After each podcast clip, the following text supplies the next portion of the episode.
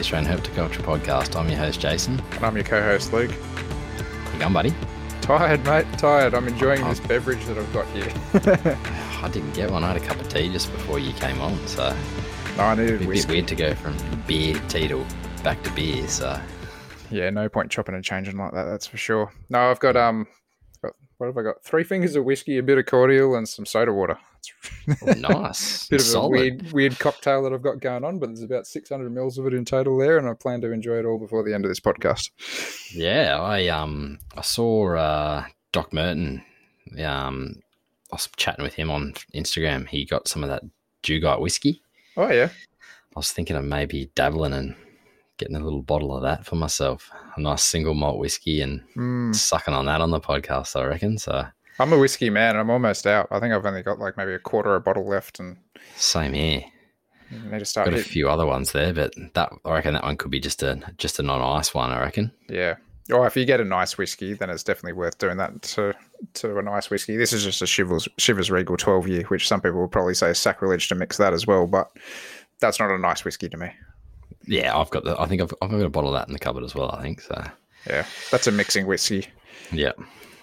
But yeah, no, you've had a big day, mate. Got the keys. Got the keys, started moving in about the settlement roll went through at about 2:30. And as soon as we got the call, I was in the van and up there with the first load. So because you loaded the van up already, didn't you? So you just go straight up there. Yep. So yeah, spent the afternoon unloading that in my wife's car and figuring things out and kind of laying out a bit of a floor plan in the lounge room of where everything's going to go. And we essentially just got like sticky tape or masking tape rather, and kind of just did like a rough layout and measurement of where all the TV cabinet and dining table and all that sort of gear is going to go, so we know what's happening. Geez, that's not a bad idea. Never thought of that. Yeah. Then masking tape. Tomorrow we're off to IKEA to do a click and collect. So we'll go and pick up pretty much all our gear or a good chunk of it. And take that back up. But yeah, I'll take another load up on the way up. And this load as well, I'm actually going to start taking up some reptile racks. So get that all prepped. How's it looking space-wise with your measurements? I'm not going to lie, it's a little tighter than what I thought. So it's going to be a bit of a juggling act. And I have had to change around a couple of plans in how I was planning to lay things out. But, you know, that's all right. I'll adapt. It's all good. But, I'm even just walking around outside, like I kind of forgot how big those courtyards are. So yeah, right. Oh, that's good. Going to have a bit of space outside, which will be nice, especially if we do end up with, you know, a young kid or something like that down the line. And gives them somewhere to run around in.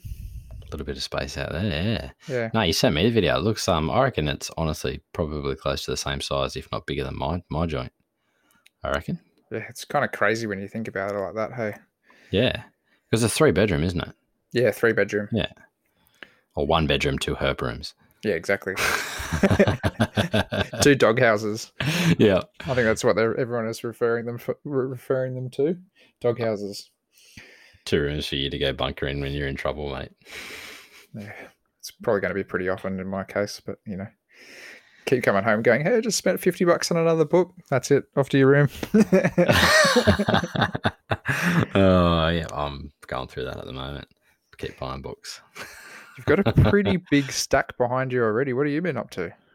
Yeah, I've been going through and chucking them all on that app and just getting a nice little catalogue going so I can see what I've got, what I need, what I've, you know, got to get more of, don't have enough of, what bits of ones I'm missing from certain volumes and series of magazines and whatnot, so... Going through, been doing that. It's been fun. It's been good flicking through some of the books because I've just had them sitting in boxes for a while. So, when you do finally get them all set up onto a bookshelf, are you going to actually put them all on the bookshelf, or are you going to have like your doubles and stuff still in crates? I don't know yet. I've been trying to think about that. I don't know whether to keep the doubles just in like storage inside crates so nothing happens to them. They just have ones that I'll read on the bookshelf, so to speak. That way nothing gets damaged. But because it'd be pretty boring just having a full bookshelf of Danny Brown's books, wouldn't it? I do have a few of them. Jason's been sending me photos and I've been absolutely laughing at it because there's been, you know, like 4 of this book, 5 of this book, Like, I don't know how many copies you actually need of everything, but you gotta make sure that don't disappear, mate. Very true, very true. I'm holding on to mine for dear life now. Yeah, but no, on the one of those Facebook pages, one of the guys, I think it's Nigel, I think his name is. I think he just buys. Yeah, he just buys 10 copies like of a book as soon as it comes out. I'm like, that's a smart man. I'm only at 2 copies when they come out, but yeah, you know, 10's pretty good. But I don't know if I could justify that to the missus. So. I had to laugh because I'm like, oh yeah, I've got 1 copy of Scott's new book. You've got 2 copies of Scott's new book, and then Nigel had like a full shelf of them pretty much. Yeah, it's like, yep, that's the way to do it. It's a lot of money though. Oh, definitely. But no, I need to get a few of the older Coggers and that kind of stuff. I've got a couple of them, a couple of doubles, and there's still a few of them that I don't have. I want to try and get the whole lot of all the Coggers. That's probably my next thing. After I source a few of the issues of Scales and Tails that I'm down. I think I've got all the Reptiles Australia magazines. I'm just going to double check which was the last issue on that one. But yeah, it's all fun and games, mate. It's been good. I've actually enjoyed it, going through it and seeing which ones were signed. Like, 'cause I got a few signed books by the authors and stuff like that. So just remembering which ones are signed, and you know, you can on the app. It's handy. Like, you can have your own little personal. There's a bit for personal info. You can mark if it's signed. If you know, if you got like one of those numbered stamp plates that come with it, what number it is, and all this and that. So. I've been going through doing that and organising folders for the magazine, so I can click on the folder and see what issues I've got, what volumes I've got. So just nerding out, really. And you've really been enjoying that app, hey? Because I haven't actually logged into it yet. I don't think I've got quite the book collection as you do. But yeah, what do you reckon? Yeah, it's handy. I like it. I like it for the fact that, like, if I'm not at home and I'm perusing eBay or something like that, and I'm like, oh, that book, or you know, Facebook, and it pops up. So I'm like, oh, do I have that one? And I can just quickly jump on and check. So, you know, it's handy in that regard. But it's also good just to have that like catalog of books, so you know what you've got, rather than, you know, because like I said, if I only store the doubles, then I know what doubles I've got, what's signed, what's not, what I need. Yep. If you know, if someone's looking that I know is looking for a book, I can say, oh, yeah, I've got a spare one, you know, move it on, kind of thing. So. It's crazy how the reptile books are a real collectible, aren't they? Yeah, I love them too. I love, like, nothing better than getting a new book. Like, yeah, I get the whole, you know, ebook and all that kind of stuff. But there's nothing better than opening that book and smelling the pages and flicking through the pictures, and it's not quite the same. That's it, man. I really do like having a book in hand. Actually, speaking of books, I did get one book this week, not reptile related quite, but. It's a field guide to the mammals of Australia. And it's nice. By Peter Menkhorst and Frank Knight. Yeah. 3rd edition. But the thing that I actually liked about this book, which is a little bit different, whoops, knocking the mic around, is it's all illustrated. Ah, okay. Yeah, so it's like it's not actually pictures. Yeah, which, I mean, don't get me wrong. Like, I absolutely love the real pictures of everything, but this is like an artist's interpretation of all sorts of different things and stuff like that, which is quite cool to have that as an option. It almost reminds me of a bit more of those like old school Hurt books and stuff, where you had like the black and white diagrams and stuff of everything in there. So yeah, I'll have to get another one with actual photos in there, because I do enjoy the real thing. But yeah, no, that's unreal. I thought that'd be something different to add to the collection, the animal bookshelf. Yeah, always see these little things running around out in the field, so I don't know what they are. Cool. I wouldn't mind getting one of them one day, so checking out what mammals and that are around. So yeah, it'd be good fun. Yeah. Good fun. I'm excited to go herping this year. I'm like starting to get a little bit antsy. You know, it's been too long since I've actually been out to try to poke around. I almost went out for a bit of a turn on was it Sunday that was really warm? Yes, yeah, Sunday was, yeah. It was like 24 degrees or something crazy. Yeah. Yeah, I went for a bushwalk in the afternoon, but the wind had kicked up, so I didn't really think I'd find too much then. But yeah, it was a beautiful day. Yeah, no, it was a cracker. We were in the backyard all day, and I was plotting where to dig turtle ponds and this and that. So you got the green light then, did you?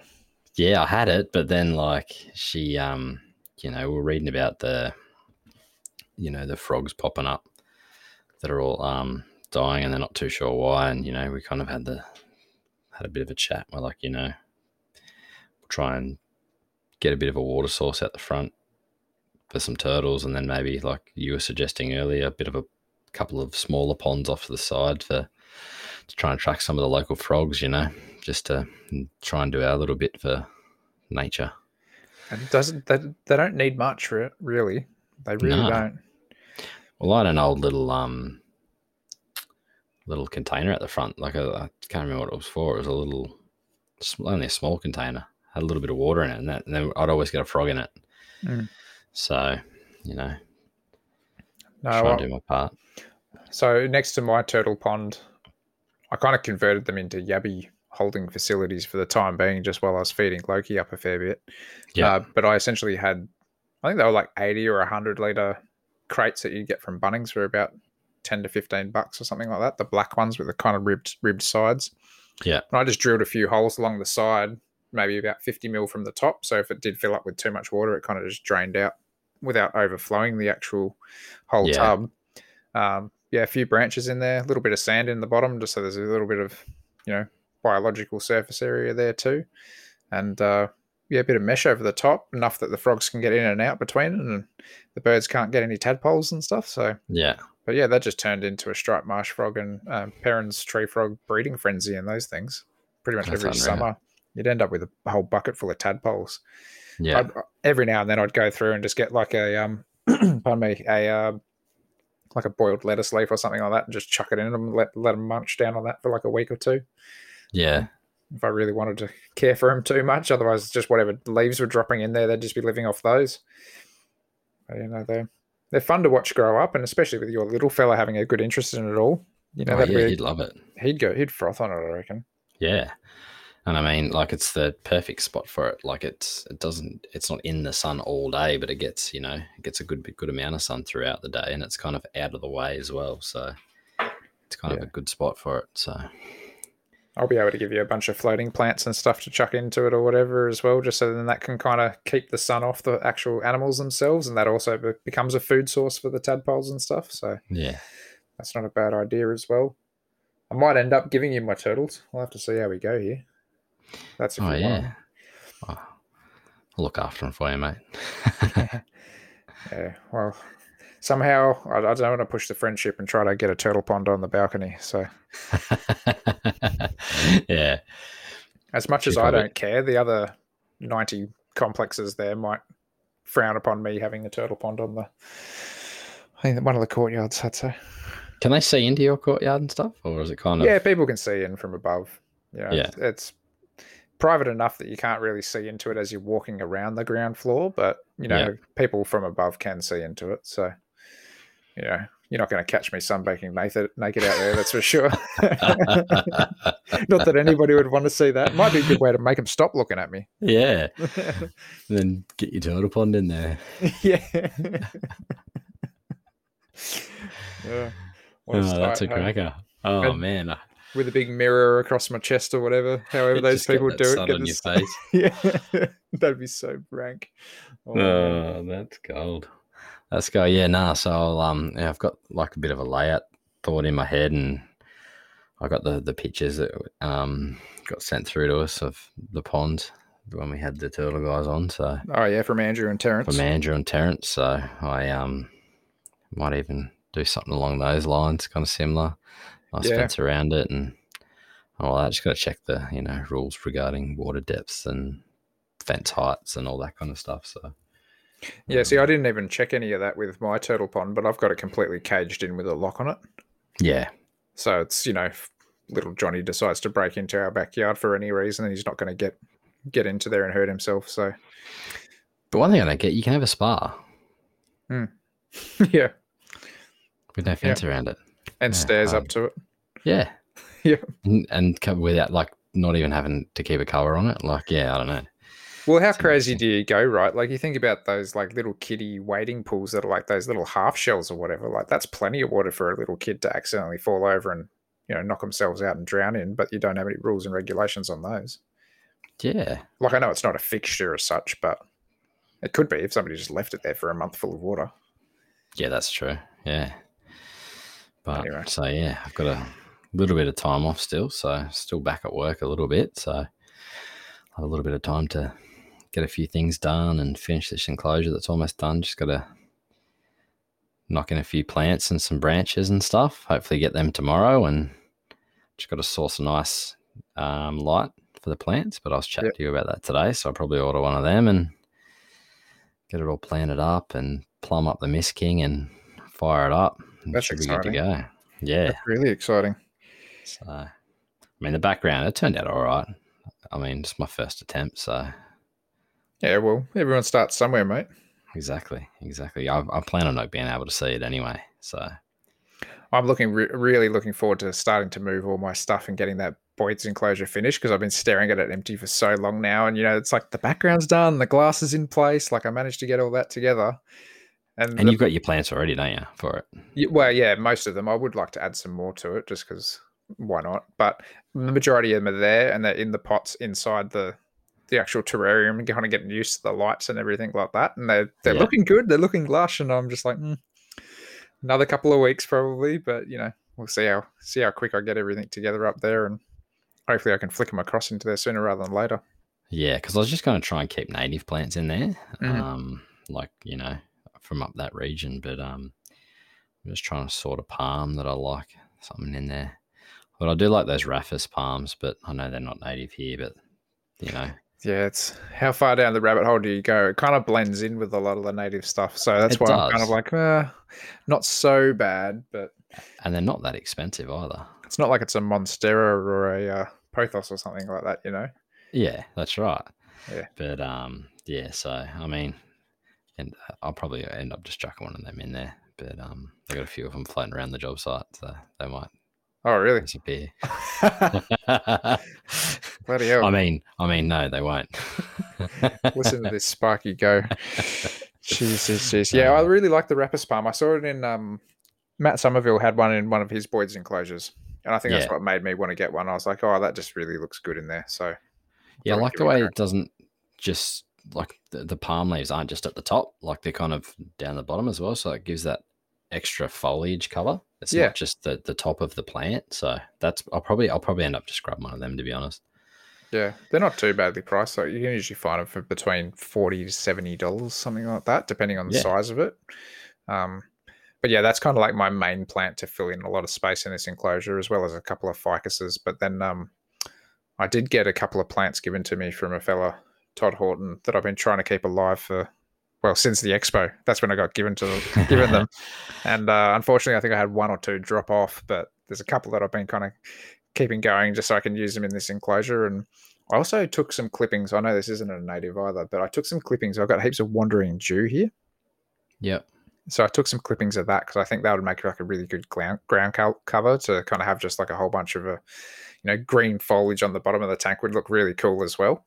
Yeah. In amongst the leaf litter, so I'll see how that goes anyway.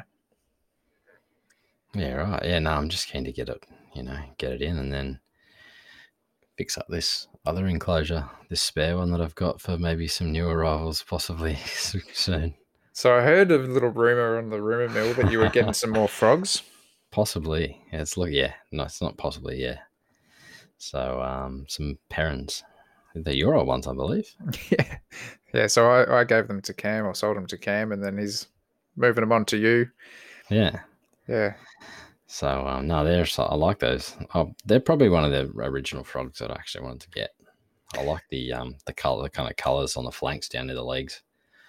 I find that they're kind of like our version of a mossy tree frog. The Vietnamese mossy tree frogs, like they're kind of mottled. They blend in a lot, so you're not always going to see them first. First when you look in the tank.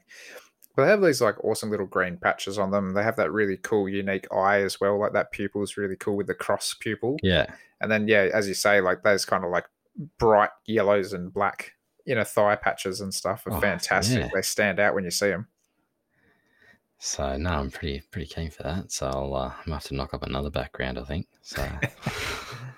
Yeah, no, they're awesome frogs, man. I reckon that's a really good pickup. Yeah. I wish I could have more frogs, but, You might struggle being in the unit with frogs and Well, I've only got what have I got now? I can't even remember how many I've got, but I've got 4 or 5 Philocroa, the green stream frogs, and they're reasonably quiet. So they're not too bad. Like even when they call, it's just kind of like a little sort of like little croak, and they're not too bad. So yeah, they're pretty good. But because that's the last thing you'd want is people complaining. Yeah. So apparently the guy that I ended up selling I sold my Crinia and my white-lipped tree frog to him.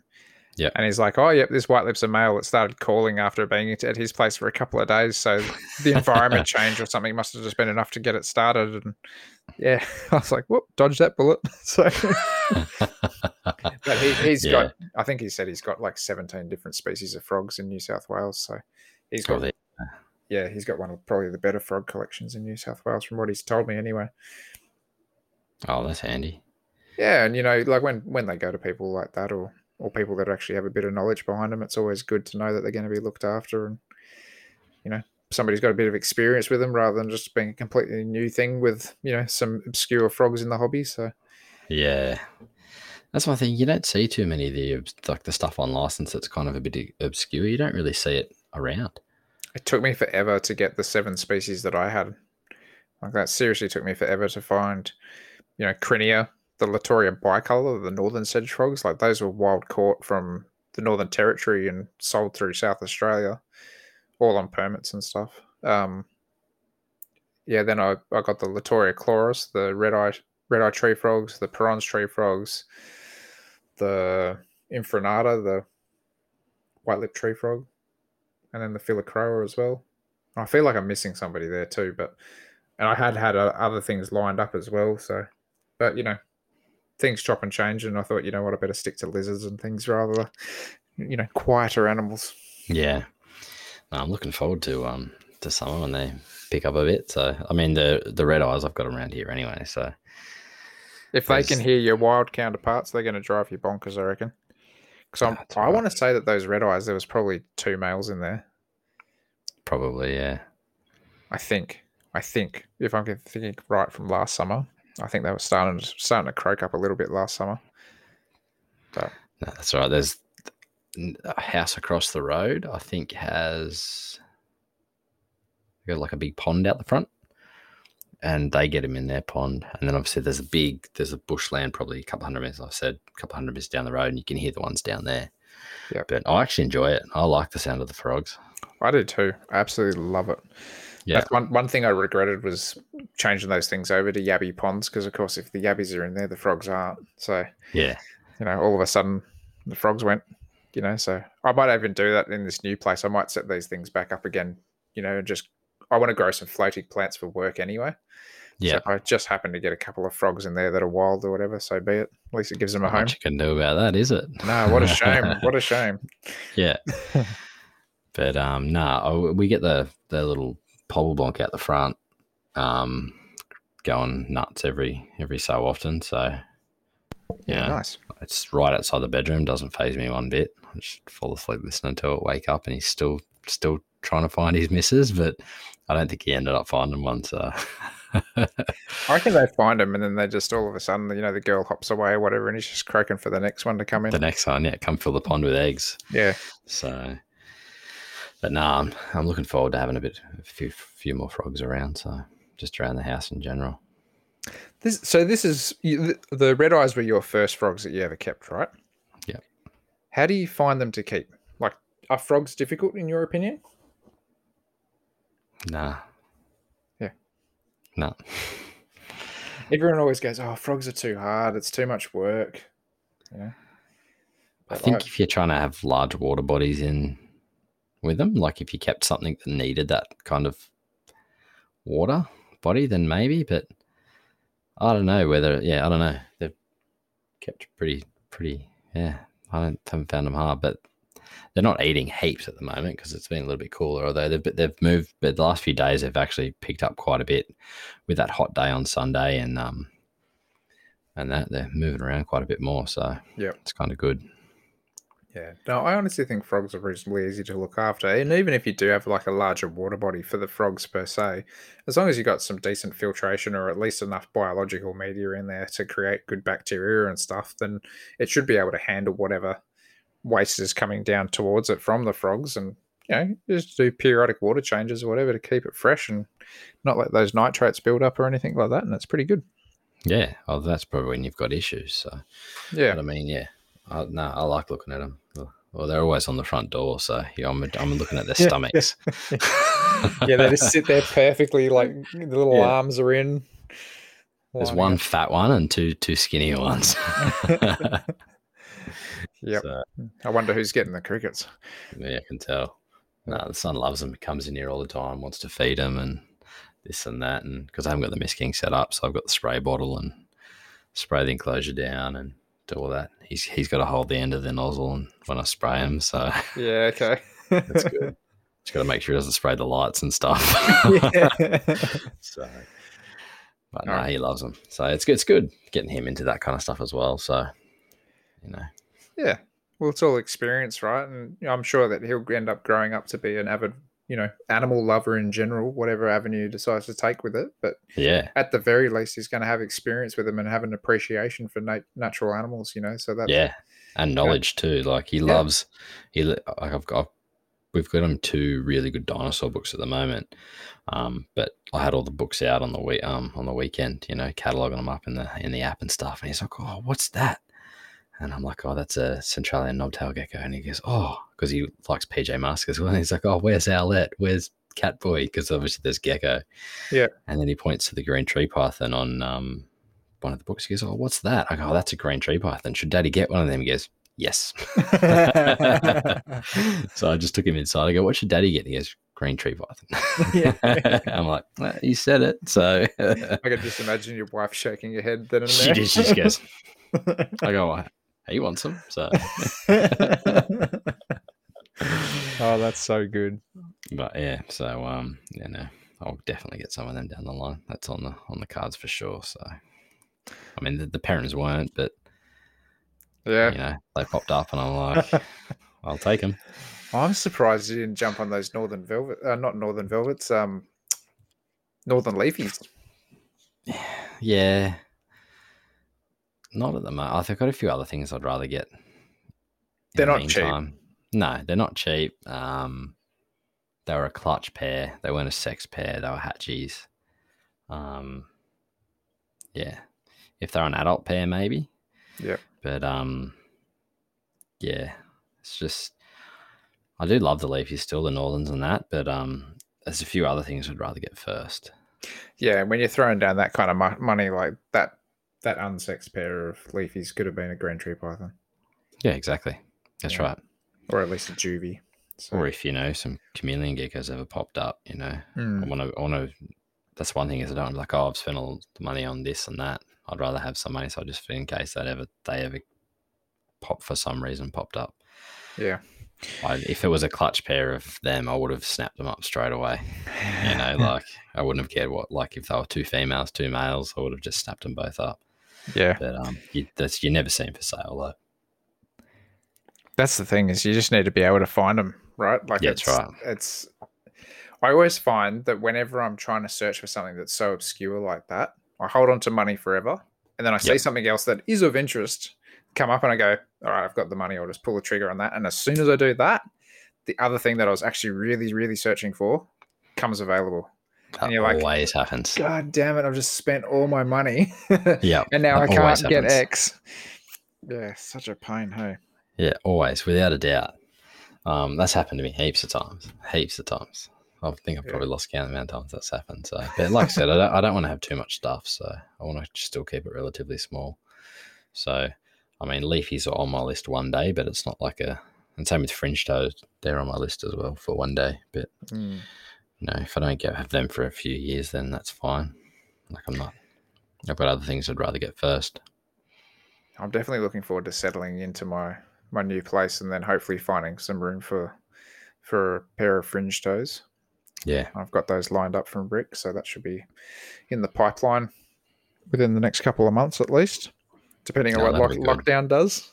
But yeah, it's a shame because if lockdowns now could give you hand moving your tanks and. That's what everyone's saying. I'm like, yeah, bugger you all. I got my man and my van and my wife. That's right. It's like one and a half men.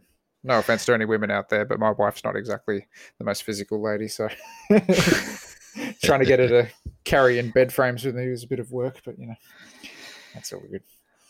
You have it. It's easy enough getting it all in there, or yeah, it's not too bad because we like there's visitor spots right outside the lift.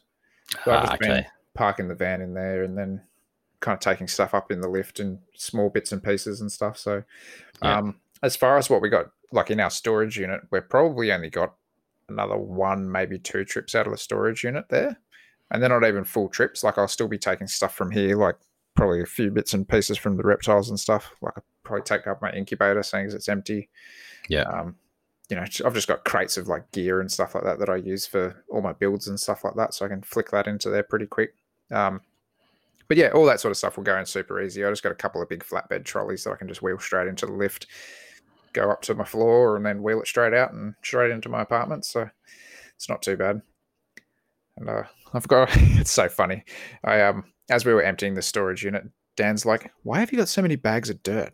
I'm like, because the lovely Ash Horn of AK Reptiles and Custom Backgrounds sent me all these bags of dirt that I need to use in my bioactive enclosures. And she's like, okay, can this stay in the storage cage for now? And I'm like, yeah, for now, until I put it in a glass box. But yes. Until it goes in something, then yes. Yeah. Yep. So, but no, like even simple things, like I just bought a couple of big bags of Yuki mulch. So then when I'm, you know, cleaning out my olive and my jungle and stuff like that, I'll just bin all their substrate in one go. Now as well, so just have use it as an opportunity to clean it all the old stuff here can just go in the garden around the place, and hopefully that'll deter a few rats that are around here. So you know, we'll see how it goes, but it all just breaks down. Have rats been bad your way? No, not like what my parents like out in the west. Yeah, my parents, they live down in Yass, and they've just been like pulling their hair out every night because they got rats and mice and all sorts of stuff in their roof at the moment. So they're hating life, absolutely hating life.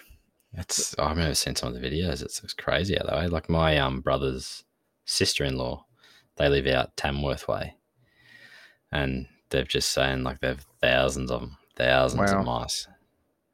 Like basically they've had to put like buckets of water around like the post of their bed. In buckets of water, because if you didn't, there'd just be mice running all over your bed. That's insane. Yeah, that'd be absolute hell. Yeah. Yeah, I can't say that I'd enjoy that. No, I wouldn't. Definitely not. I'd just something run across your face of a night away trying to sleep. That'd be horrible. Absolutely horrible. Yeah, it's a hell of a lot of free snake food though. So you know, if you're catching them right and you know, keep them in the freezer for long enough, it might be okay to use for some snakes or some goannas or something like that. Yeah, I mean, if you had some outdoor enclosures, they'd probably get. You probably, if to be honest, if you had outdoor enclosures, you'd probably bring all your stuff inside. Oh, with that amount, you would. Yeah, because they'd just chew everything. Yeah. So I know how much damage a couple of rats can do to some blue tongues. You know. Yeah. You know, even the biggest parenti sleeping at night, if it was cold, it wouldn't be able to put up with thousands of those things trying to chew on it. No, definitely not. No, definitely not. Oh man, tell you what, I'm looking forward to the postie coming for the next few days though. Yeah, you made some more purchases. A couple more book purchases, yeah. Oh, nice. So I got a couple of notifications and saying that stuff should be arriving in the next few days, and so I'm looking forward to that. I found a couple of books I didn't have. Went on CSIRO website. There's a couple of books on sale, so grab those ones and a couple of old books. And yeah, looking forward to it. You sent me a message saying that you'd scored a bunch more of Danny Brown's books, and there was something else in that kit, wasn't there? That was that eBay one that you won. A couple of other ones, yeah. So yeah, I just couldn't sleep. It was on eBay. I was like, oh, a couple of books there. I'll grab those ones. So. I mean, if I ever see them, I always grab them, and, you know, it's always handy for people that haven't got them. You watch, my inbox will get flooded. But, you know, if mates that don't have them, I can always, you know, move them on to some mates and stuff. So Yeah, that was a couple of gold books there. So you got A Guide to Australian Monitors in Captivity by Danny Brown and A Guide to Australian Geckos and Pygopods in Captivity. And I hadn't seen that other one that you got there, Breeding and Keeping Geckos. That looks like there's all sorts of geckos on there. Looks like leashes and toucans and stuff or something. Yeah, like I think it's an American one or something, maybe. Yeah. But got a couple of, I think it's Gunther Schmieder. I got a couple of his soft paperback books that he had on his Blur website. I had the dragon one, but I didn't realize I didn't have the monitor one and the snake one. So I need to get those off him as well because I've got the last hard copy of his monitor one, which was the older version of the paper book. Yeah, the paperback rather. Yeah, that was did he do a hardcover version of the dragon and the snake one? I don't know. I don't think so. I've tried. I've looked for it. I can't find whether he did or didn't. Yeah, because I've got the hard copy of the monitor one. I wish I bought two of them, but I only bought one at the time.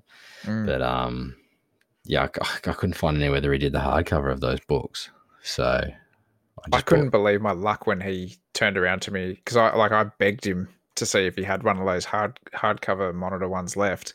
Yeah, and he's like, no, adamant he didn't have any. And then it's like maybe a week and a half or something went past, and he's like, "Oh, are you still keen on this book?" And I'm like, "Yes, have you got one?" He's like, "Yeah, I've got the last one here. I found it."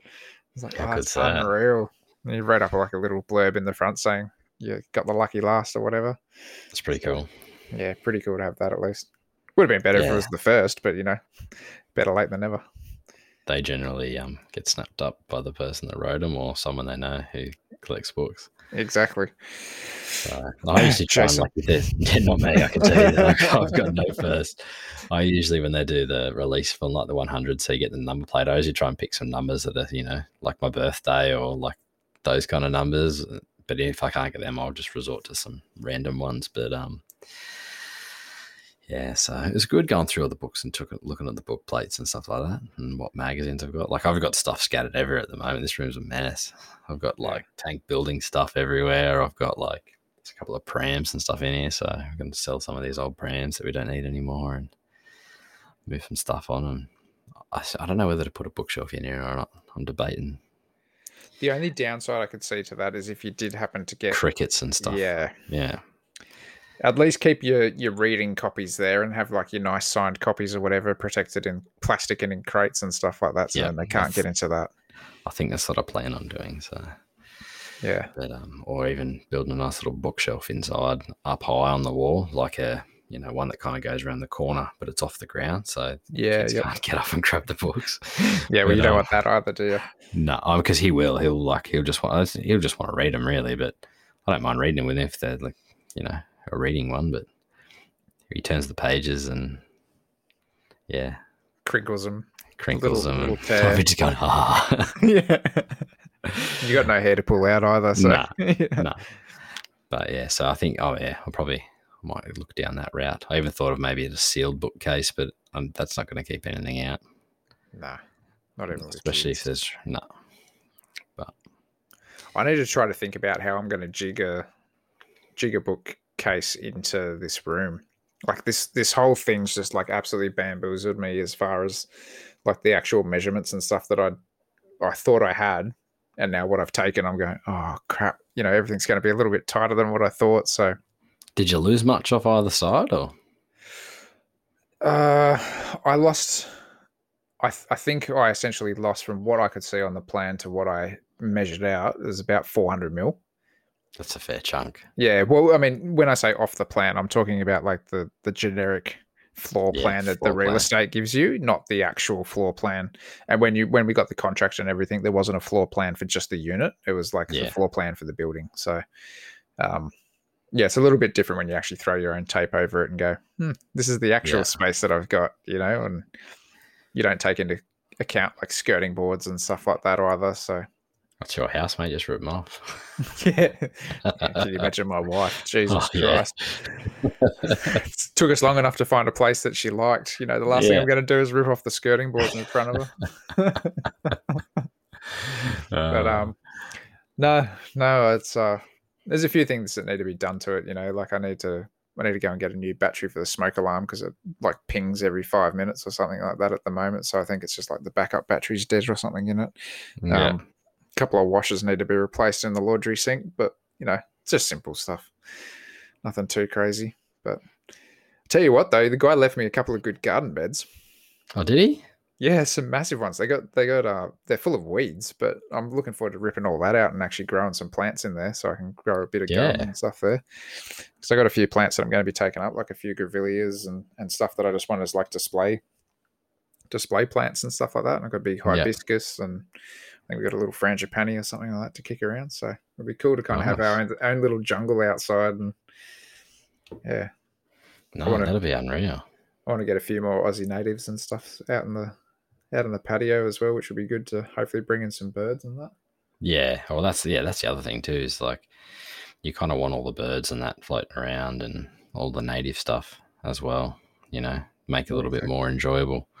But I tell you what, there's some absolute. Are you a fan of striped jungles? Yeah, I don't mind them.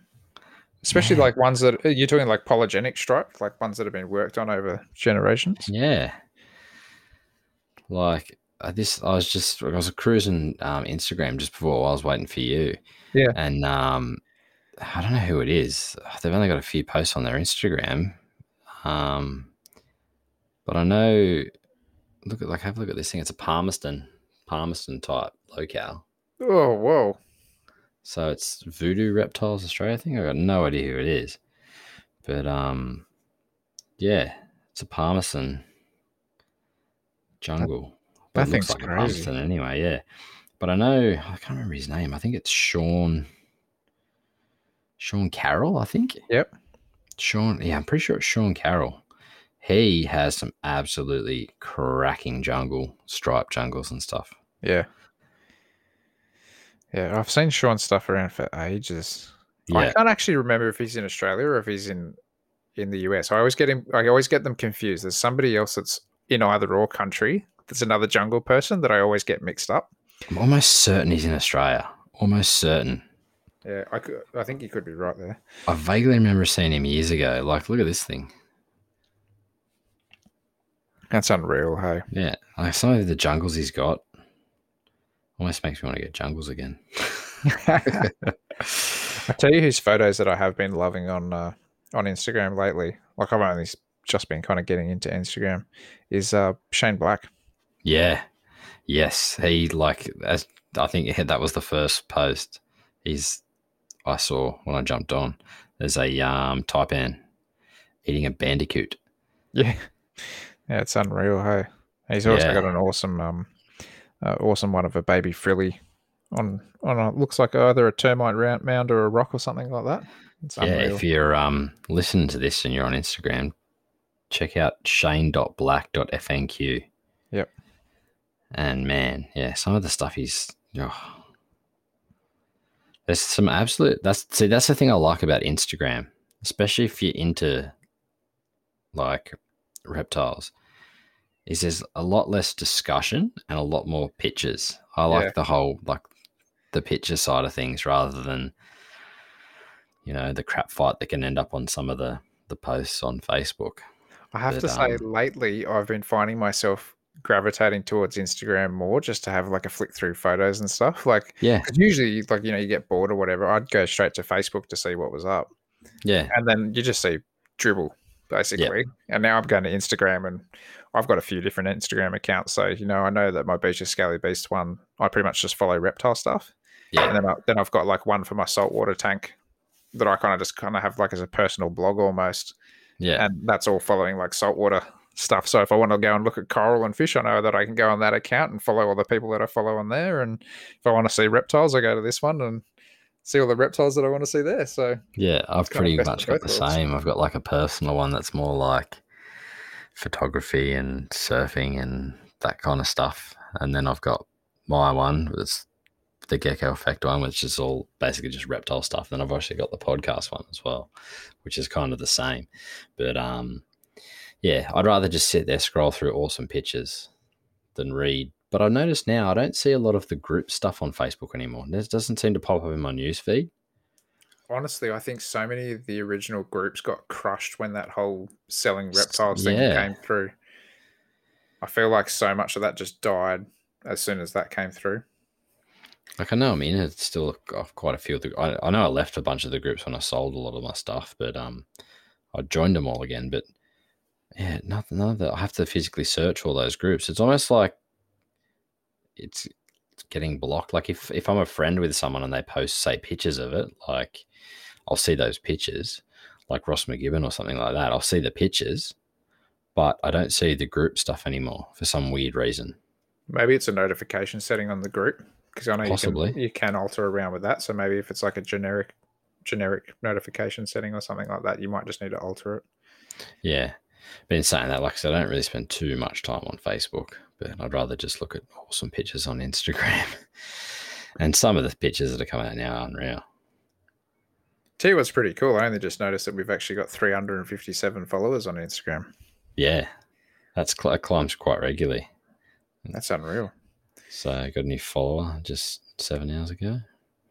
But yeah, like, I obviously don't post too much on this, just more about the episodes out and stuff. But I'd like to post a bit more about what we're talking about. But when you're talking to someone, it's kind of hard to, unless you go back and listen to the podcast and write down what you're talking about, it's kind of hard to post. And I don't want to steal people's pictures and stuff like that. But, you know, so...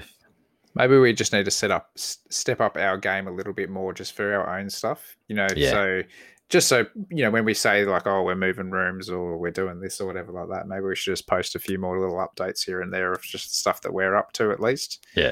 You know, not that it's anything crazy, but just to kind of give the listeners an idea of what we're personally up to, that might be an idea.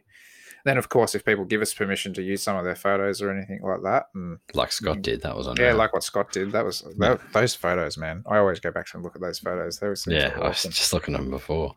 But, yeah, it's, it's good to see. I've got a fair bit of support cracking along. So, yeah, it's good. I reckon it's awesome. And, you know, a few people have reached out here and there and said they're absolutely loving the podcast. And, you know, that kind of stuff, that's just fuel to the fire, right? Like, it's just like all the more reason to keep cracking on. Yeah, no, it is. And we've got some pretty good stuff coming up, I think. So I'm super excited about next week's guest. Yeah. Super excited. Same here. It's one of something, yeah. I don't want to give away too much because if I start talking, I'm further off ideas. So, but I'm really keen for that one. So that'll be a cracker, I reckon. Yeah, I have to go and work through a list of questions for said guest, and get them across to said guest. But yeah, it's funny because like you're heaps more organised than I am when it comes to like questions for guests. But you get and like if you know the person, it's like. Obviously you know them, so when you have a bit better conversation with them. But when it's something that I like, I just have all these questions in my head and they just come out when I start talking and then I get sidetracked. I reckon with certain guests and I think next week's in particular will be a really good one for you. Yeah. Just because there's a lot of stuff there that's right up your alley. Yeah. Which, you know, when I do write up a bunch of questions, you know, you always feel free to ask them too. I feel like I'm the one asking all the questions and Jason's just sitting back having a beer. But no, it's it'll be good, and I'm excited to hear what you guys talk about as well, because I think I'll be able to sit back in the back seat and kind of listen and learn a little bit there. But that's what I enjoyed about the Turtle podcast. Is like obviously you know those two as well, so.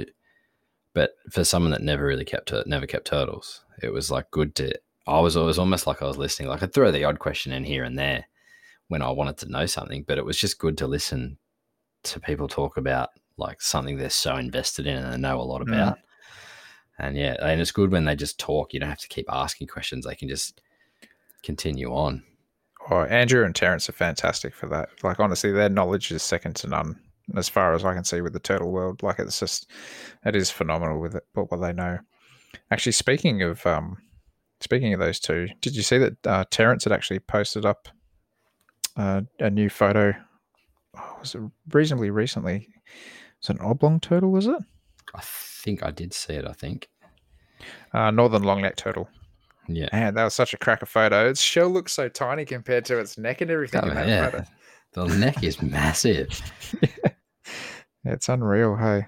They're such pretty things. Oh, turtles are like, I think we said this on that podcast, but I find them such an underrated group of Australian reptiles. Yeah, definitely. You know, like I find that turtles are really big in the US and stuff like that because they have so much variety and everything there. But in Australia, like turtles, you probably, what, 1 in every 10 keepers maybe has kept a turtle? If that. Probably. I think what it is is the space. Like once they get large, it's the space requirement they need. Yeah. But even still, like in a basic setup, like you're still talking, like let's just say you had 1 long-necked turtle or something like that. You could probably get away with like a 4x2x2 fish tank. Yeah. Something like that, which is no different to what most people keep a, you know, basic carpet python in here. Yeah. But then you do have the added things of water and filtration and all that sort of stuff, which is probably less attractive to most people. But no, turtles are worth it. Turtles are absolutely worth it. And I can't wait. Kicking myself that I can't live with my turtles, but you know. I know a good place for them, mate, don't worry. Yeah, if I've got a good friend looking after them, then I know that they're safe. Yeah. Just got to make it secure so they don't run away. No, they won't anyway. I'd be gutted if they got away like that. They wouldn't. Yeah. But I'm looking forward to it, I reckon. That's one thing I've always wanted to keep. But yeah, like I said, that reason I never did was just purely the space requirement. And yeah, I feel like, because I kind of feel that the 4x2x2 is a little small for some of the turtles, but that's just personal. But like I said, you could probably get away keeping 1 in there, but I'd say like a minimum 6 foot. Yeah. Like decent size for them to swim in. Yeah, 100%. Like, and that's where I'd like to see things being pushed, you know? Yeah. But I do enjoy keeping them outdoors as well. Like having that natural sunlight on them and seeing that sort of, what is it, the circadian rhythm, where they actually know that it's daylight and they're up there basking, you know, no different to a lot of your pythons and stuff know when the lights are coming on or whatever, then they get up there ready to go for it. Yeah, no, I think you'd really enjoy it. And like, yeah, if you take all the gear that I've got here too, it'll set you up right. Yeah, no, I'm keen. I'm real keen. So, but it's just good to have the, you know, the bit set aside and where I'm going to do it and all that stuff. So. And kind of mark it out. Would you do a bit of a land area around it and stuff? A little bit, yeah. Yep. Yeah. Not too much, but, you know, like enough so they can get out of the water and walk around and that kind of thing. So, yep. That's but I'd like a larger water area than land area, so to speak.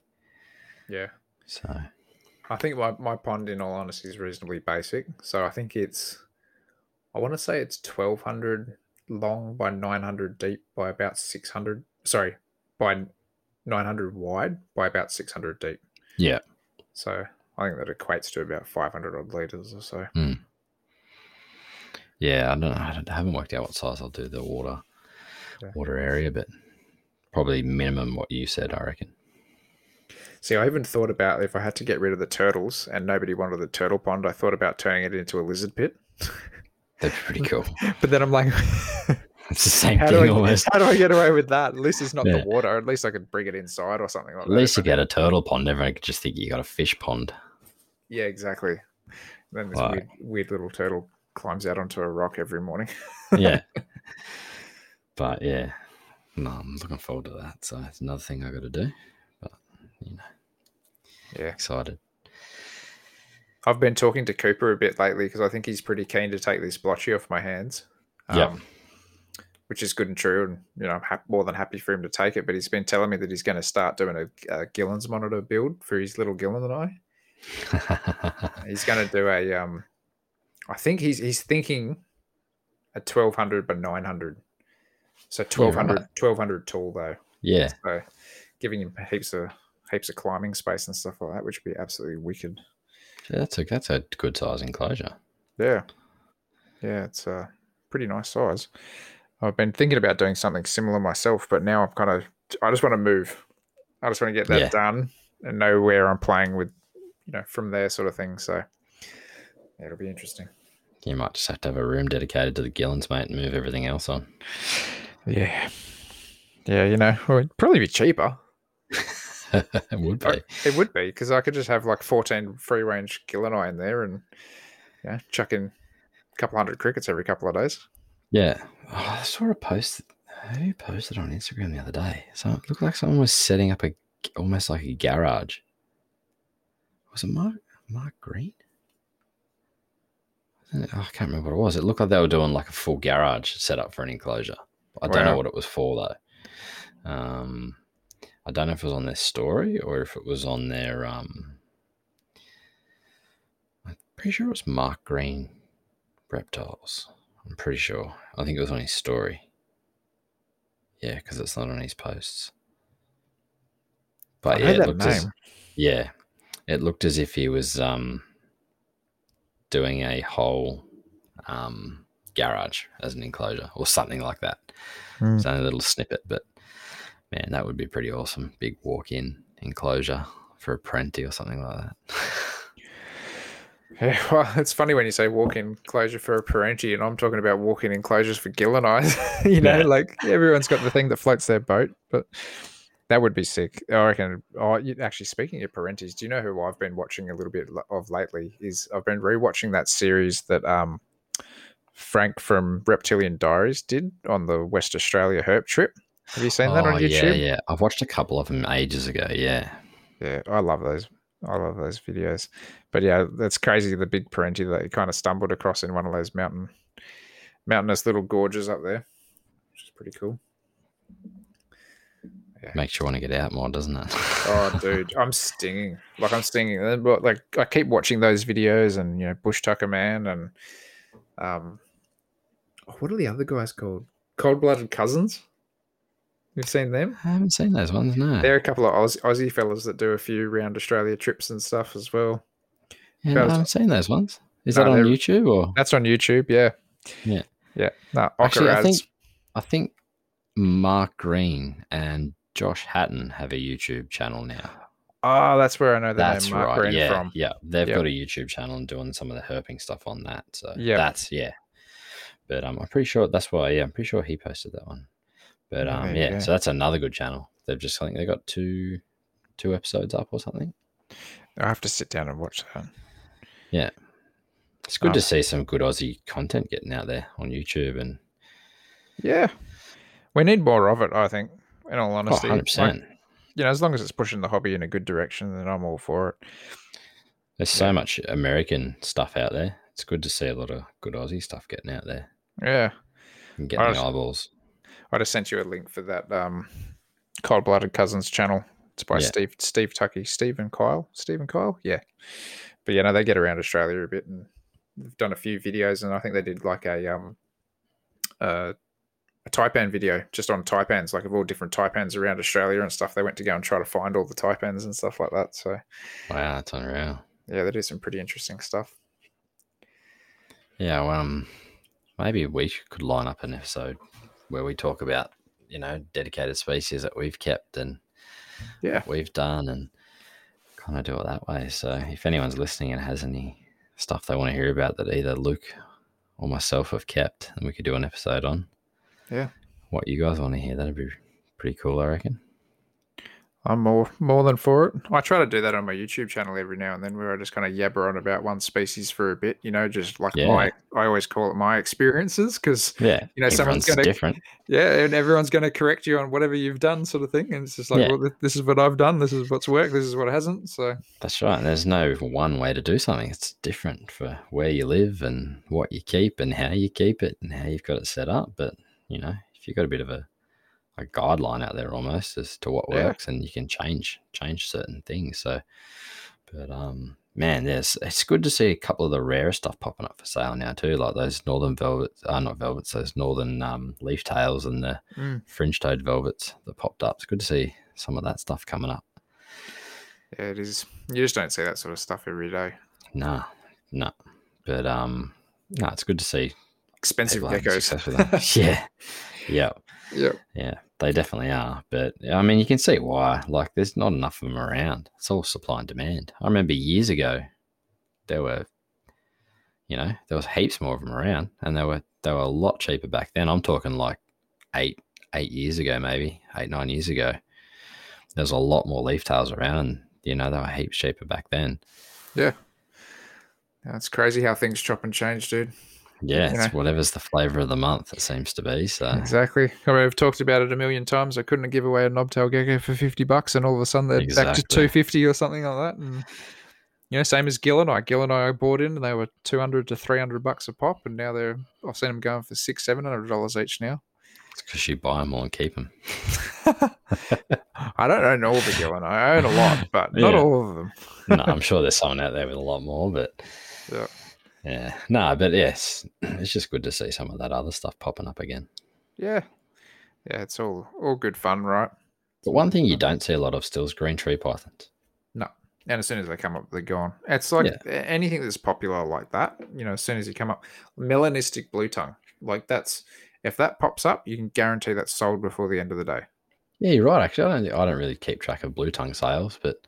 No, that's like over an albino or whatever. When I bought into melanistic blue tongues or tongue, it was, I think it cost me $500. Yeah. I think when I sold him for $700. So he actually appreciated in value. And I've seen him going for $1,200 now. So, you know, the people that are sitting on that, you know, decent little litter of black blue tongues out there, they're sitting on a pretty penny. Yeah.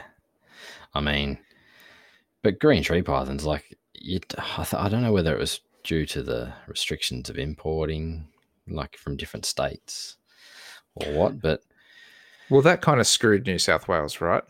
Yeah, it became so much harder to be able to contact people in Vic or Queensland for green trees, and there were like I want to say there's probably more breeders in both of those states than there is in New South Wales. Definitely, there's a few in New South Wales, but so you got all the supply in out of state areas and a lot of demand in New South Wales, but you know, it's just too many hoops to jump through for most people to actually want to try to get one into the state. Yeah. And it's more so for the seller. There's the more hoops to jump through than there is the buyer. Yeah. So, I mean, it might change. Who knows? But I mean, if there's people in here working with them, that's what I just keep an eye out all the time from, you know, if I see something pop up and I want it, I'll probably jump on it. But yeah, that's why I kind of, knock up a few enclosures and just have them sitting there with plants in them, ready to go if I ever see them. Did you want to start out with adult greens? Probably just because I'd want to fill the space. Not that I'd want to breed them or anything like that, but I don't know. See, I always went for, like, I've never owned a neonate green. Yeah. So, but I think if I was to, I don't know. It's one of those animals that I've kind of almost, I want to say I almost regret buying adults.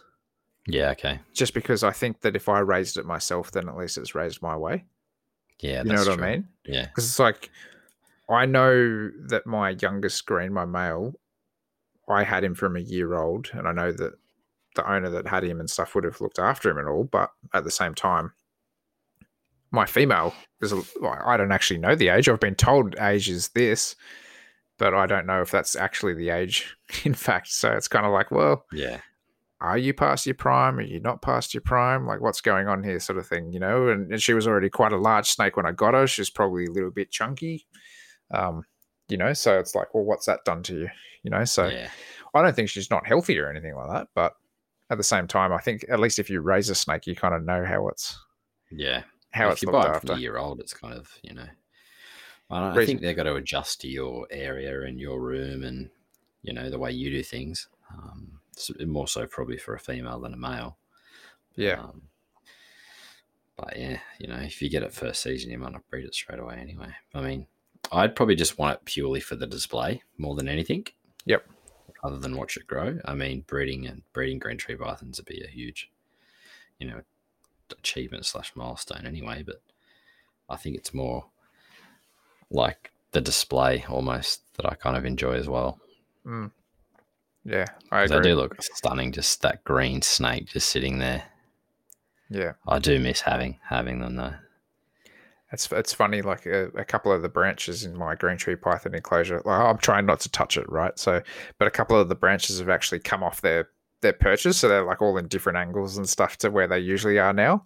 Yeah. And now I'm seeing my male and my female actually climbing around to different spots and sitting in different angles and stuff like that, where it's they're not usually in these sort of spots. They've always had their favourite spots, and now they're just all over the shop and repositioning and stuff like that. It's kind of cool. I'm like, oh, I'm just going to leave this. It's a bit of exercise for you lot. So yeah.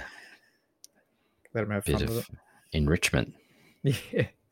Well, any matings, anything like that with them, or you're not sure? No more matings. No more matings that I've seen. Is she swelling up at all? Or? I don't know. I want to say yes, but at the same time, I'm like, I'm probably just reading into it. Yeah. You know, so. She's not sitting funny or anything like that. Nah, I did catch her one day where she. Yeah. I did catch her one day where she was kind of sitting with like her. She was like openly coiled. So she was like almost had like a big loop dropped. And I'm like, looks pretty fat through there. You know, I tried to kind of like angle my head to see if I could see any like little egg bumps or anything through her or any follicle bumps. But yeah, I don't know. If I get eggs, I get eggs. That's if not, it's always next year. Yeah, exactly. And I'm probably going to upset him by moving him. Yeah. So, you know, that's hopefully it. Not, but we'll see. You never know. Yeah. You never know. If you're in the same enclosure and. I'm not planning to touch the enclosure whatsoever. Yeah.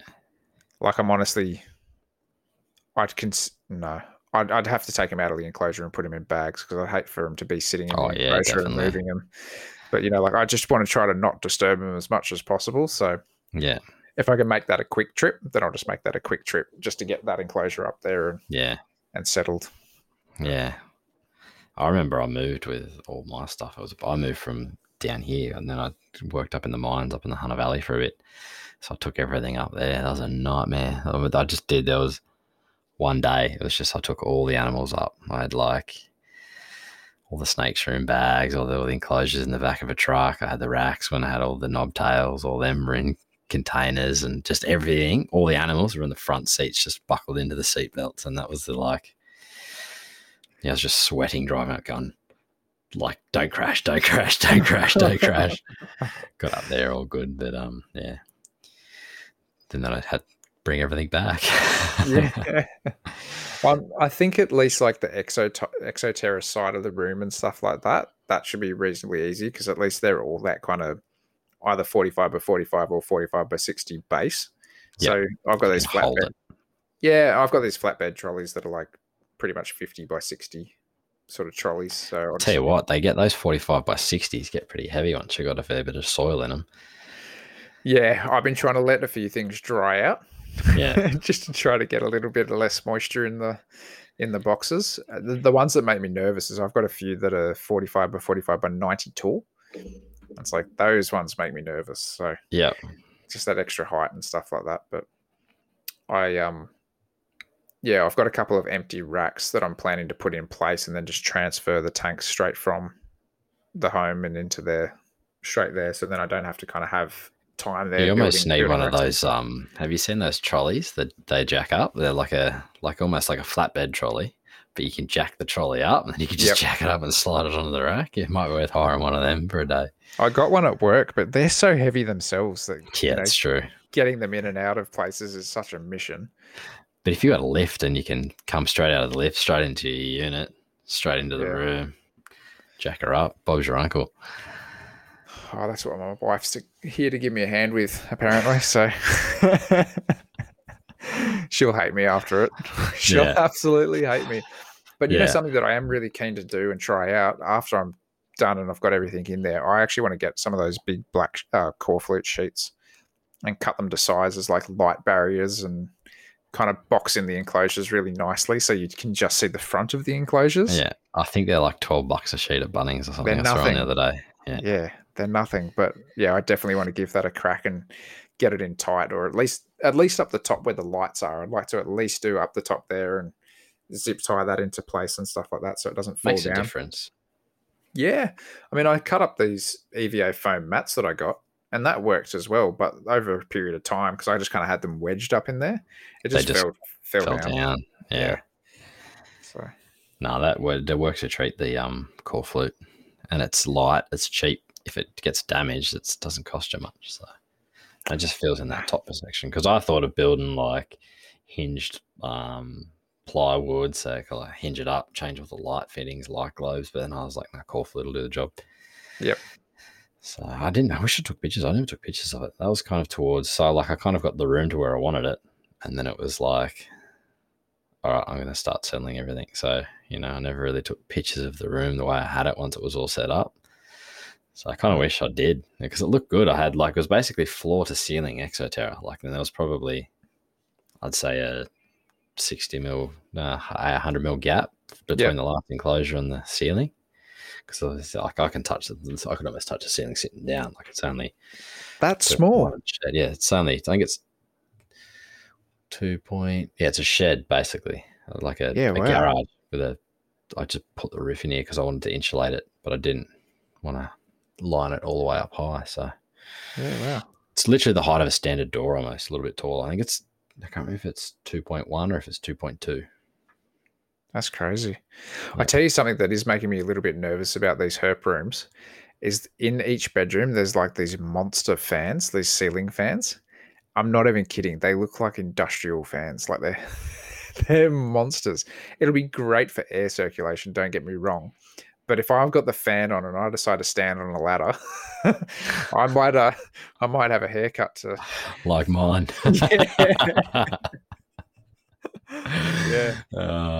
But that's like, pretty funny. Yeah, because I had a little step ladder in here for the top enclosures. Yeah. Like just to peek into the top of the Exotera because the bottom of it was probably, it was a bit over eye level, but if you had to do something in it, you needed to get up that little bit extra high. And I had my ringtails up high and my cave geckos up high. So it was always fun. So I always had the ladder for them. But I enjoyed it having like no empty space. Like I just filled with tanks. It looked awesome. I mean, I do miss that. Like, but that's kind of what I want to do with the bigger tanks and nicer enclosures is just fill the space with obviously geckos. You don't need the same space as you need for some snakes and for some monitors and for that kind of things. But it was a nicely filled space. It looked good. Yeah. It was pretty functional because everything was kind of around the walls. No,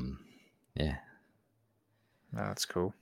I think I'm going to definitely have to chop and change my rack decisions. You know how I was kind of showing you that map last week and stuff. I'm going to have a good play with that, just different heights and stuff like that to see what I can get in where. And I want to see if I can like work in a row of 30 centimeter tall Exoteras along a particular row, just so that I don't end up with like little Exoteras all over my desk and stuff like that with critters in them. You know, I think that'd be a bit of a nightmare having a desk full of that. But yeah. Yeah. Well, no, Mitch messaged me the other day. He goes, oh, so I hear you want some Spinifex. Are the Spinifex Hopping Mice, I think they were? Yeah. Whichever ones you're getting. I was like, either Luke messaged him or he listened to the podcast, one of the two. I didn't message him, so he must be listening. Oh, there you go. He must be listening. He's probably listening now, having a laugh. So I didn't say yes straight away. I said I've got a few things that I want to do first, but I'd love to get some one day, that's for sure. I'm keen, man. I'm so keen just to get them and have like a different critter kicking around, you know, just a little bit out there. They're definitely cool. Yeah. Yeah, it's awesome. I can't get them yet, though, because not only will be a lockdown, but I still haven't got my mammal license. Yeah, right. I'm still trying to track this bandicoot down that's digging holes in my yard. I'll leave him be. He's just getting the grubs out. No, that's I'm just going to leave him. I just wanted to see him. That's all. Yeah. Because we've had a few, because we live like the lakes down the road, we get it. And the people next door used to have heaps of chickens. So we get the odd rat here and there, but gets up on the deck and eats the bird. Like I clean up literally every day. I try and clean up all the bird seed, but it just still comes to the deck where the bird cage is every couple of days. And I'm like, you bugger. Yep. Leaves its little markings on the deck because my missus hates rats and mice. Like she can't, native ones she doesn't mind, like the native, like those ones, but normal rats and like mice can't do it. Yep. So I've got to get out there, clean it up. The golden retriever gets out there and tries to clean up all the poo first, but I've got to stop him from eating it. I didn't even know you had a dog. Yeah, got a golden retriever. Okay, so you got a dog, you got a cat. Yep. You got a galah. Yep. 2 kids. Yep. Frogs. Boyd's forest dragons. Anything else I'm missing here? No. We used to have the Eclectus parrot. We used to have the Eki. Yep. Yeah, what else did we have? Obviously, when I had all the geckos, I had all the geckos. Like, it's funny because, like, as much as I know Jason, you know, on a day-to-day basis and stuff like that, even just knowing, you know, oh, you're a dog guy, you're a cat guy, you're whatever, you know, you guys are definitely animal nuts there, aren't you? Yeah, 100%. Yep. We only got the cat pretty recently, but I was never a cat, but I like the cat. I'm not going to lie. I do pat the cat, like, but I was never a cat person because I just don't like the whole domestic cats that have been let go and roaming yep. and, you know, wild cats that are now wreaking havoc on, you know, Australia basically and all the wildlife. But our cat doesn't leave it. It stays inside. Yeah. It can get on the deck during the day, but it can't get off the deck. Like I've barricaded, like I've lined the deck with perspex and stuff so it can't get out and get off the deck. So yeah. It basically never leaves the house. Yeah. That's like the cats that we've got here. They're indoor yeah. cats unless they've got supervised outdoor time.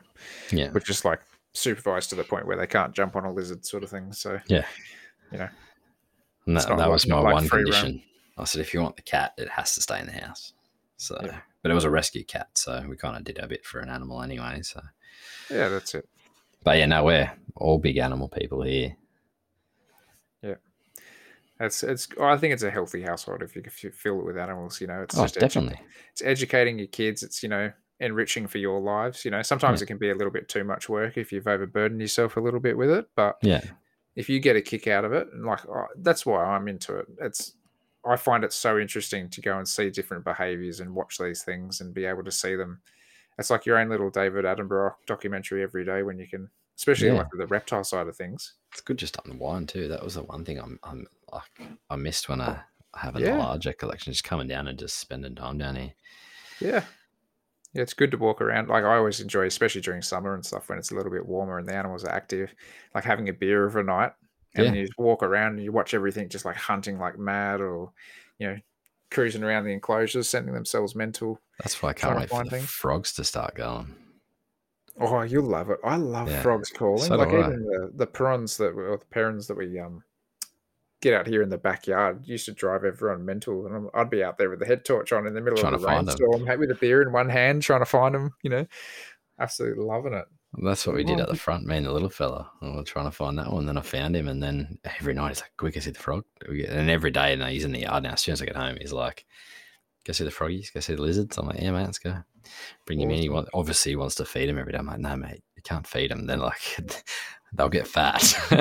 Like, but you know, it's good because I usually try and mist them every day almost just to keep the soil on that, you know, relatively moist.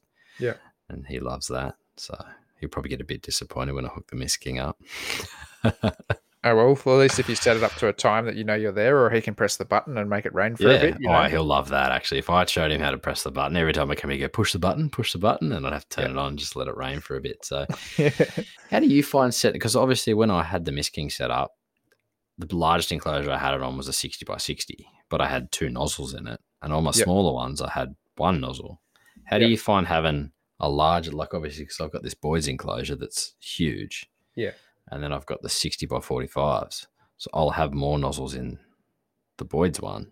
Yep. But how do you go for time-wise? Did you have any issues or have you got them set up in larger enclosures or have you only got to set up in smaller ones? Well, I don't. So at the moment I've got my Mist King set to, I think it's on for a minute in the morning. Yeah. And like 15 seconds of a night. So it gets like a little spray at night. And I honestly think that's too much for a lot of my enclosures. I think it's a little bit too intense.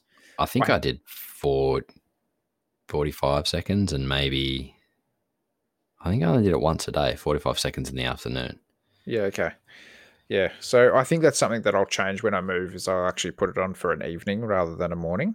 Or if I do it in the morning, it might be for like 15 seconds or something like that just to kind of create that, you know, morning dew sort of thing. Yeah.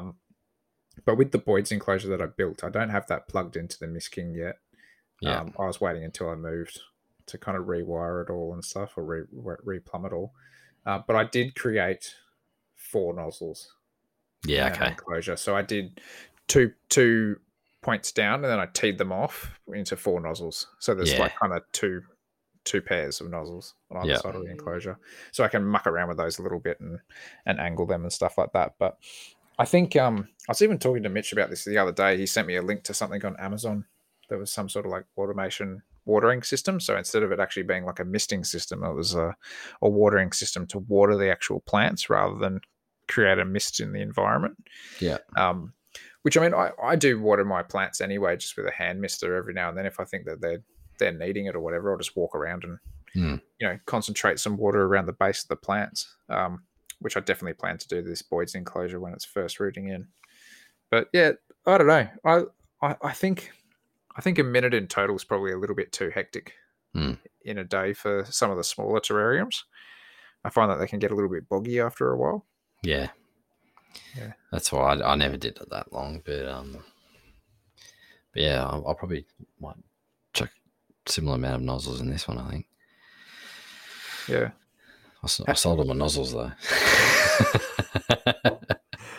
I think I know where they are. Yeah, so do I. But no, I've still got a couple here. Enough to do. I think I've got four here, maybe. Have you got enough to get away with that? Yeah. Yep. Worst case, once I'm set up and I know what I need, if I've got spares or whatever like that, I'll just sell them back to you. Yeah. Either. Or we'll work something out. Yeah. So, but I just got to make sure this Mist King works. I hope it does, because otherwise I'm going to feel bad about having. I know the pump does. I know it does because I've tested both pumps because I had an issue when I had my Mist King set up. I thought it was the pump, so I swapped the pump over and it didn't work. And I'm like, what the heck? And then like no water was coming through, so I thought the pump wasn't pumping. But there was actually, you can get a solenoid that attaches before the pump, right? So it shuts the water off. So no, it's basically so you don't have like run through the pipe. But the solenoid was stuffed, so basically it wasn't letting the water through. So then I'd swap the pump back because I knew both pumps worked. So, but you got the newer pump. Yeah. And I sent you all the stuff. So the one I had's an older one. Fair enough. Yeah. Hey, you've got one of the new timers though as well, don't you? Yes. Yep. Still got the timer. Yeah. They're unreal, those timers. Yeah. They're pretty funky. Yeah. It's pretty cool. Look, it's good to have the little blue light in the room and this and that. Yeah. And took me a while to work out, but once you got it worked out, it's so easy to use. It's no different from the analog one that they do. The old digital timer that they do. It's just like a new updated version of that. It's just handy having that screen. Like not like you don't have to go over to the timer at the plug on the wall and play with it. You can have the pump. I can't remember how long the lead is, the cord. Yeah, it's massive. It's huge. So you could have that pump like a meter or two away and have you out the front and have the pump off down behind in a cupboard or something in a big reservoir. Yeah, that, and you don't have to go down and adjust the pump down there. Yeah, you can actually do it all from out the front. Yeah, it's pretty cool. Yeah. No, I'm looking forward to having it all set up, and I think even as I'm just kind of talking to you on this episode, like I'm just getting ideas in my head about how I'm going to put things and stuff and how I'm going to rewire everything there. But yeah, it'll be good. I'm excited to finally get in there and have this space and, you know, be able to show it off and stuff like that as well. And, you know, because it becomes your pride and joy. Oh, definitely. Especially when people come over and they like, I remember we had friends come over and I think I might have told you this. I can't remember if I told someone, but her brother kept she was from America originally. Yeah. She met a guy, a mate I knew for years. He went over to Canada and they met. Was it in Canada? I think they met in Canada or something. She ended up moving over in here and they got married. But so because she's from the US, reptiles are huge over there. So she basically seen all the pet shops with reptiles and that. She come in here and heard like Jaw was just like, oh my God. And she was just like taking pictures and because her brother had I think he had maybe a leopard gecko and a chameleon or something, I think he had. Yep. So she's just sending all these pictures to him obviously like all the Aussie stuff. But like the people just come in, they were just like, oh, it just looks awesome. Just you know, plants in enclosures and stuff like that. So it just makes me want to get a few more things and a few tanks set up. But obviously it's time and money depending. So, that's it. But no, I want to get these couple of things set up properly first and then I'll go from there. Probably start knocking up a roughy enclosure. You reckon that's next? I'd say so, yeah. I mean, they pop up pretty often, so I'd like it ideally an older pair, not old pair, but, you know, yearling or older, so I can, you know, straight into a decent size enclosure. I got mine as yearlings, and I thought that was a good age, actually. Yeah. That's, you know, they're established. You don't really have to muck around with feeding and all that sort of stuff if they're a bit of a painful feeder or whatever. And they were bulletproof. I kept them in a tub for, I don't know, maybe about 6 months or so before I actually got them into an enclosure. But have you got a pair or? Yeah. Well, hopefully. I haven't sexed them myself. One was sexed as 100% male. The other one was wasn't popping. Okay, yeah. So probable female, could still be a male. Yeah. They seem quite content with each other, so. Never seen sperm plugs or anything? No. Yeah. No. So who knows? No, I just like, they were just one of those things that I wanted roughies. Yeah. You know, and it's like you say, you know, if they happen to be a pair and they breed, awesome. That's cool. Yeah, exactly. Otherwise, I'm just enjoying keeping them. Yeah, so that'll probably be the next thing, I think. And then I'll probably knock up an enclosure for some green tree pythons next. Because, I mean, like, obviously Exoteras, you can come by them pretty easy. I've got I know in my storage shed I found a 90 long by 60 high Exotera. Nice. So, you know, if I've stumbled across some chameleon geckos, I've got an enclosure there. Oh, I'd like to go higher, though. I'd like to go a 90 high for them and just give them that extra bit of height and just see what they do. What sort of floor space do you reckon they need?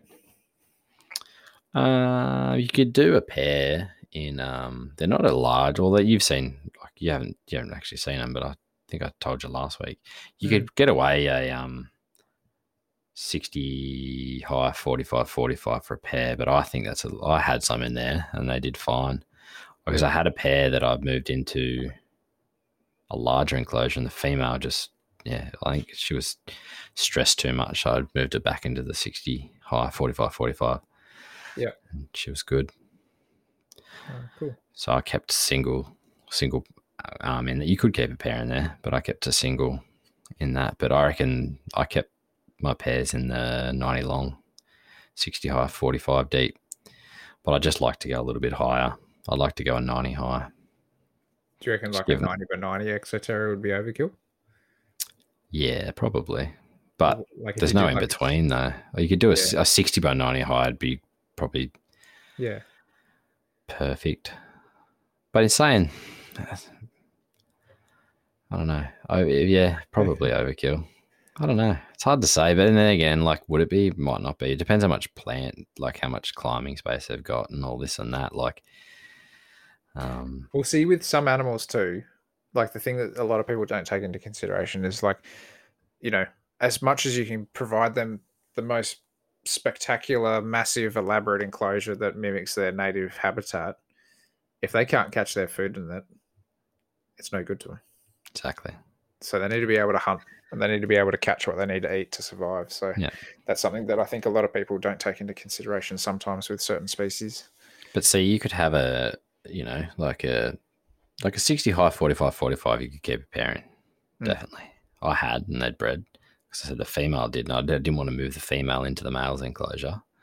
So I put the male in and they bred. But if you have more surface area in that space for them to use, then there's a lot more enclosure for them to use, so to speak. Like, you know, if you just had a couple of like logs or sticks in there and the background, that's, you know, you're not utilizing that whole space. You've got all this dead space that you can't use.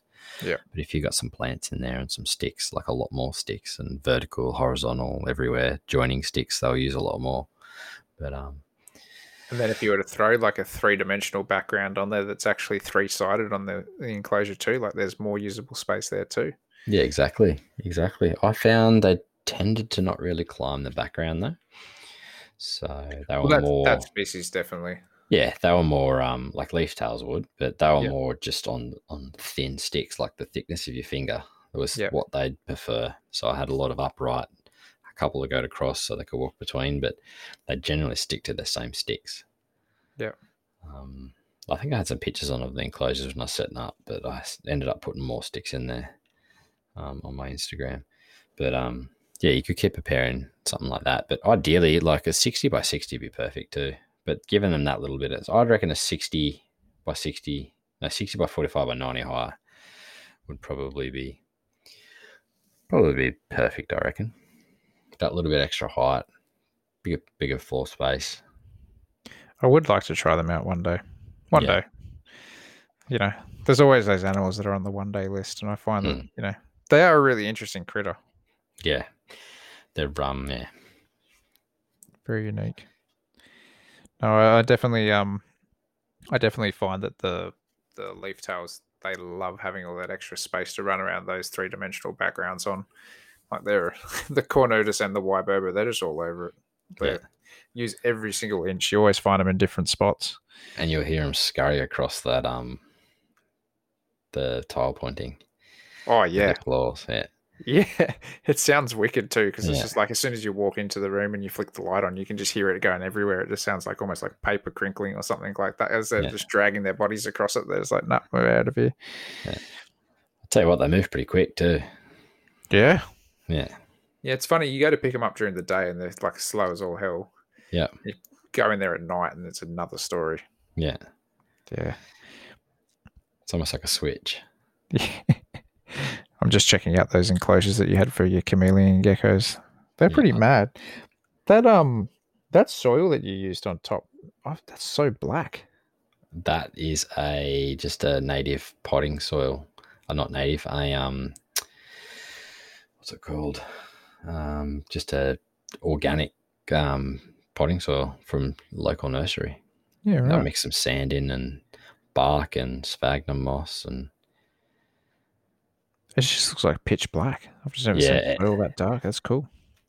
But no, it was good. It was actually looked really black. And the good thing was is it come loaded with worms and all that kind of stuff in it. So yeah, sick. So you didn't even have to do anything to it, really. No, I just chucked some springtails in there, really. That's all I did.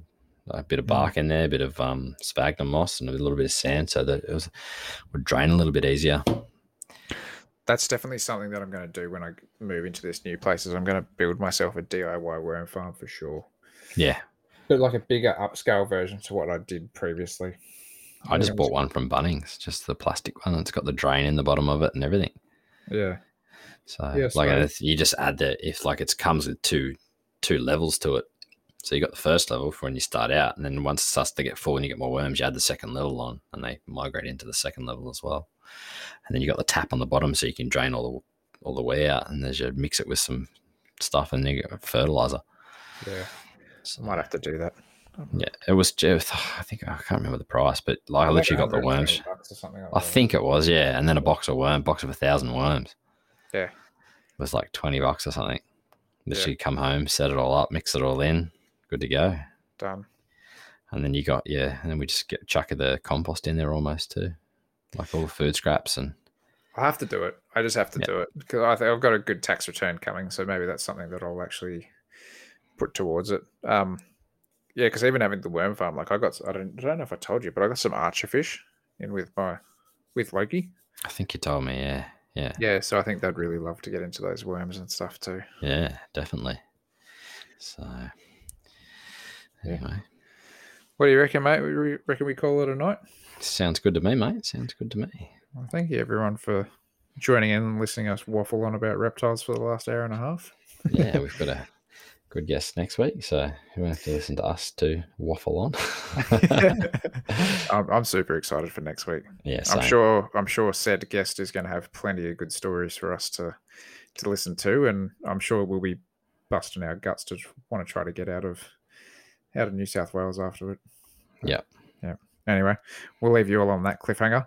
So, guys, we'd like to say a massive thanks to Eric and Owen and the rest of the NPR crew for having us. If you'd like to contact them, it's best to find them at moreliapythonradio.com and email them at info@moreliapythonradio.com. As far as contacting us and our social media platforms, you can email us at australianherptoculture@gmail.com. You can also find us on Facebook and Instagram as well. To see more of what Jason is up to, make sure to follow him on Facebook and Instagram at The Gecko Effect. For myself, you can find me on YouTube, Facebook, Instagram, Patreon and Teespring under Beach of Scaly Beasts. We hope to have you back next week for another episode of the Australian Herpetoculture Podcast. Good night, guys. Good night.